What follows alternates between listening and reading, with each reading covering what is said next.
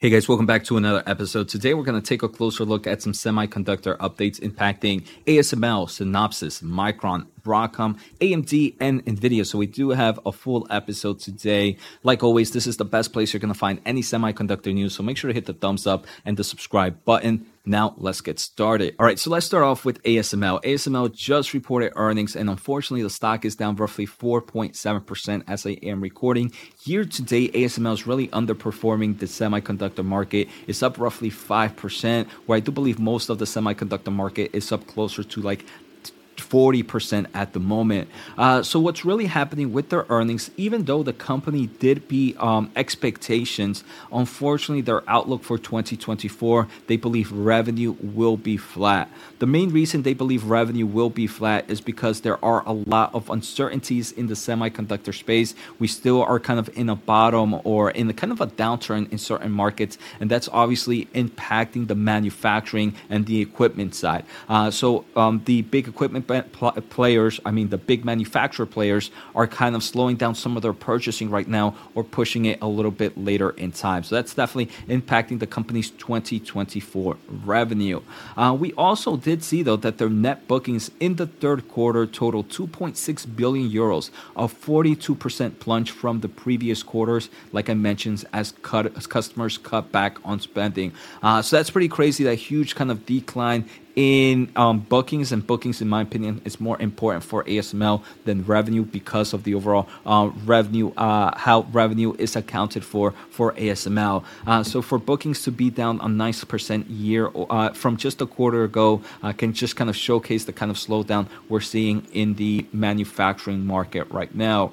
Finally, I want to thank The Motley Fool for sponsoring this video and check out fool.com slash Jose for the 10 best stocks to buy now. With that link, you get a promotional offer for the subscription service. Now, let's continue with today's episode. There are a few other semiconductor companies that deal with equipment or manufacturing that are reporting earnings this week, and I will be discussing them either on this episode channel or my main channel, so make sure to stay tuned. Now, the second company I want to take a closer look at is Synopsys. So, Synopsys is pretty much down 0.6% as I am recording. Year to date, the stock is doing really good, up 52, 53% as I am recording. Uh, what I really want to discuss is ARM and Synopsys strengthened their partnership to accelerate custom silicon on advanced nodes. So, Synopsys today, which was October 17th, so yesterday, announced that it has expanded its collaboration with ARM to provide optimized IP and EDA solutions for the newest ARM technology, including the ARM Neoverse v2, V2 platform and the ARM Neoverse compute subsystem. Uh, so, for those that are not familiar, Synopsys also has kind of an IP. Uh, pretty much off the shelf solutions that they're able to uh, license out. Uh, and they're partnering up with ARM here to kind of, and this is something that they they've done before, right? This is just kind of showcasing this partnership for the newer technology. Overall, not necessarily uh, a huge win for Synopsys. It just kind of shows that bullish trend overall that Synopsys continues to innovate with the overall market. Uh, next, I want to take a closer look at Micron Technology. Micron is pretty much flat for the day. Year to date, the stock is up roughly 37%. Like I mentioned, this is where the semiconductor market as a whole is normally is up right now on average. Uh, so we can see how companies like ASML might be underperforming. Uh, so Micron on October 16th delivered industry's leading mainstream PCIe Gen 4 data center SSD. Uh, so this is uh, a new kind of memory solution in the solid state drive uh, for the overall data center market. And obviously, this is very important because right now we're seeing kind of a storage intensive data center workload thanks to things like artificial intelligence, thanks to things like content delivery, real time analytics, and social media platforms, cloud computing, and visualizations as well. Uh, so, obviously, Micron is developing new solutions to kind of help boost that.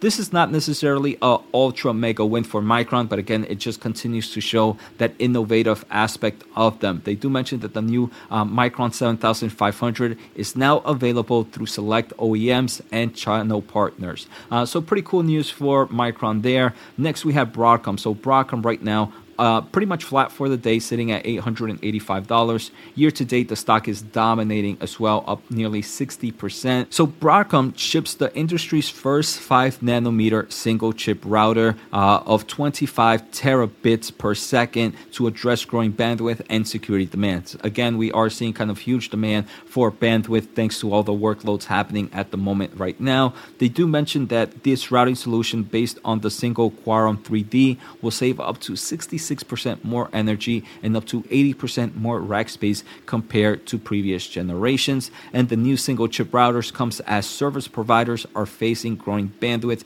and security demands driven by increased AI, mobile edge, and other high data deployments. Uh, it is already shipping to qualified customers right now. So very similar to Micron, very similar to Synopsys. Nothing too too crazy in my opinion, but just continues to show the bullish trend and the innovation with these companies. Now we're going to take a closer look at AMD. AMD is down roughly 1.5%, sitting at $103. AMD, what they recently announced, I really like this. They extend support for machine learning PyTorch development development play, play um, on their selected RDNA 3 GPUs with ROCm 5.7. So I did a deeper dive on this on my main channel, but what's pretty much happening is AMD is adding kind of AI solution, AI software solutions to their consumer GPUs, their high tier consumer GPUs, as we are seeing this market right now where there's uh, so many AI developers maybe don't need the H100, the MI300, uh, the MI250, um, but they can definitely kind of benefit from the high tier consumer GPUs. So NVIDIA is kind of, hey, look, you guys want to go out there and buy our $1,000 graphics cards and use it for AI workloads? That's fine by us. We're going to kind of introduce this into our ROCm, which is our open software solution for machine learning uh, and help you kind of optimize that as well. Uh, so I do believe we're going to continue to see workstations, PCs, um, desktops continue to use high tier graphics cards for AI workloads. So great news there for AMD. Again, nothing that would break or make the stock, but it just kind of shows a positive direction. Now I want to take a closer look at NVIDIA. Again, I've done more of this in my main channel to discuss a little bit more in depth about a few things. The first thing is NVIDIA did get hit, and the overall semiconductor market did get hit with new regulations by the United States government facing AI chips and AI equipment and AI software. Uh, these new regulations are impacting NVIDIA's A100, H100, which we already knew, the A800 and the H800, which is brand new, um, and the L40, L40S, and the RTX 4090. Those are also a big, big surprise to me. Uh, so this is something to keep in mind out. I do believe this is something we're going to hear a lot during the earnings call. The company did mention that their third quarter earnings is done on uh, uh, third quarter um, third quarter is done on October 29th of 2023, and they do believe the new rules are not going to impact the company in the short term. The real question is how long is that short term? Uh, some other things from NVIDIA, they did partner up with Foxconn on October 17th to build factories and systems for the AI industrial revolution. Uh, so Foxconn is going to use NVIDIA's software solutions, hardware solution, infrastructure solutions to create a smart everything, smart robotics, smart cities, cities, smart data centers, and the list goes on and on. Uh, so I do believe this is going to be a nice win for NVIDIA, and this can actually grow to get something huge. I do believe this one is really, really big news. So I hope you guys enjoyed today's episode. Take care, have a good day, and see you next time.